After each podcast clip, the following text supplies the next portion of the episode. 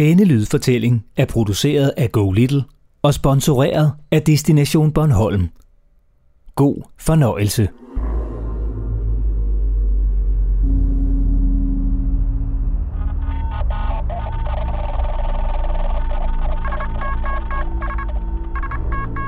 Kahramanmaraş mitinginde yaptığı konuşmada mültecilerin Türkiye'nin Suriye'de güvenli hale getirdiği bölgelere döndüklerini kaydederek nu skal du med ind i en verden, der normalt er ret hemmelig for de fleste.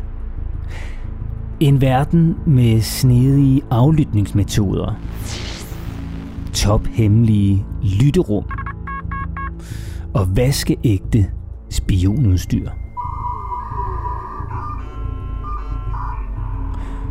Og du skal love mig ikke at sladre. For alt i spionverdenen er super hemmeligt. Og hvis du siger noget, ja, så bliver jeg nok nødt til at få dig til at forsvinde. Så har vi en aftale? Godt. På den sydlige del af Bornholm står der nemlig et tårn, der har været et ægte spiontårn. Og hvor der for ikke særlig mange år siden blev foretaget hemmelige aflytninger.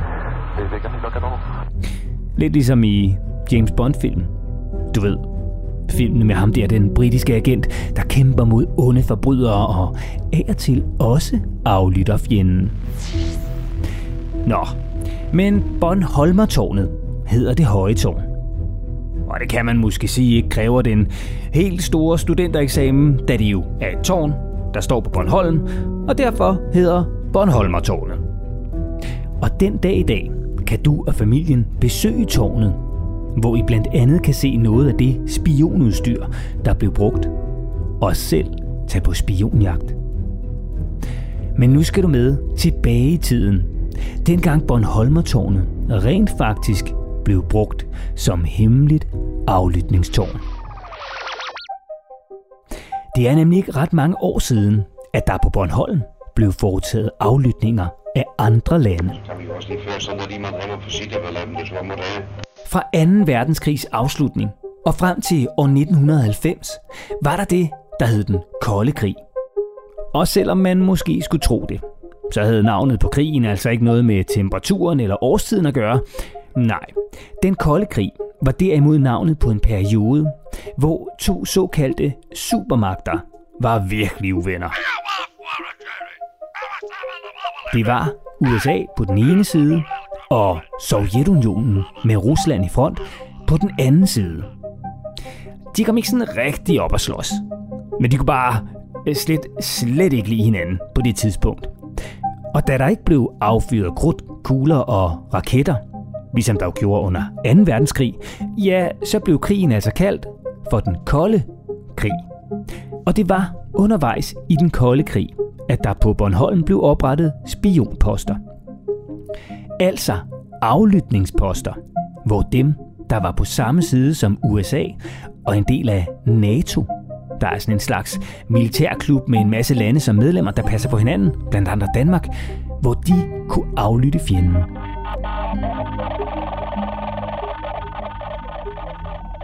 Og Bornholmertårnet var altså et af de steder, hvorfra man kunne foretage aflytninger og kunne snage i, hvad fjenden må lage af skumle planer.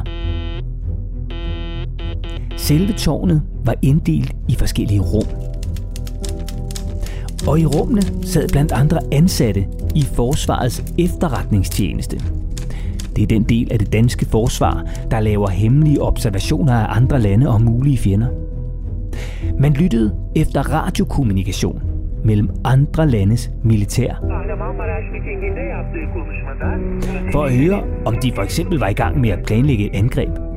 Måske på Danmark. For så kunne man jo gøre alt, hvad man kunne for at forhindre det. Og sige det til de andre i NATO, så de kunne hjælpe en. Tårnet var jordskælvsikret og ifølge en hemmelig nødplan skulle hele tårnet kunne destrueres i løbet af en time, så alle hemmelighederne ikke faldt i fjendens hænder i tilfælde af et angreb. Fra tårnet kunne man opfange radiosignaler langt ned i Europa og mod Sovjetunionen og Rusland. For Bornholmertårnet var ikke det helt lille tårn. Og det er det sådan set heller ikke i dag, for det var og er hele 70 meter højt. Hvilket sådan cirka svarer til 14 giraffer stablet oven på hinanden. Hvis altså de kunne holde balancen. Og det er jeg så ikke helt sikker på, at de kan med de lange ben. Nå, men på siden og toppen af Bornholmertårnet var der ikke giraffer, men antenner og radarer, som altså kunne opfange lydsignaler fra fjenden, så man i al hemmelighed kunne aflytte dem. Og præcist hvad det var, man aflyttede, og hvad det var, man hørte, ja, det ved man jo ikke 100%, fordi det var og stadigvæk er hemmeligt. Og fra Bornholm var der under vandet gravet store kabler ned, der løb helt til Amager, hvor informationerne blev modtaget. Og der var aktivitet i tårnet helt frem til 2012, hvor Bornholmertårnet officielt blev lukket ned. Så i dag er der altså ikke flere agenter og spioner, der bruger Bornholmertårnet til aflytninger. Selvom det nu kunne have været lidt cool at møde en agent i virkeligheden. Men hey, måske har du allerede mødt en. Det ved du bare ikke, fordi agenten jo er hemmelig. Så bare lige et tip. Hold ekstra godt øje med din onkel til næste familiefest. Til gengæld, så kan du og familien den dag i dag se de hemmelige lokaler, hvorfra man sad og lyttede med. Ligesom du også kan se nogle af de computere og radioer, der blev brugt som aflytningsudstyr. Ret sejt, ikke? Og det er altså ikke det eneste, du kan opleve, hvis du besøger det gamle spiontårn. For udover at du kan se en stor udstilling med masser af billeder fra 2. verdenskrig og den kolde krig, og se billeder fra dengang Bornholmertårnet blev brugt som rigtigt aflytningstårn, ja, så kan du også se et jægerfly fra den kolde krig. Flyet er af typen MiG-15. Selv flyene havde spionnavne. Og det er et jægerfly, mage til den type jægerfly, der under krigen var det fineste inden for sovjetisk flyteknologi. Og sidst, men ikke mindst, så kan du, når du besøger Bornholmertårnet, selv blive spion. For du kan nemlig være med i spionjagten, hvor du skal finde svar på en række spørgsmål. Og undervejs i jagten på svarene, ja, der kommer du både op og ned i det 70 meter høje tårn, hvorfra der er en ret fantastisk udsigt. Samt rundt i området udenfor, hvor du blandt andet kan se den gamle ovn, hvor top hemmelige dokumenter blev brændt af frygt for, at de skulle falde i de forkerte hænder. Og finder du alle svarene i spionjagten, ja, så bliver du superspion. Og hvem vil ikke gerne være det? Det var historien om Bornholmertårnet på Bornholm. Og vil du høre flere historier om fantastiske steder på Bornholm og andre steder i Danmark, så kan du finde flere fortællinger i Go Little appen. Rigtig god fornøjelse.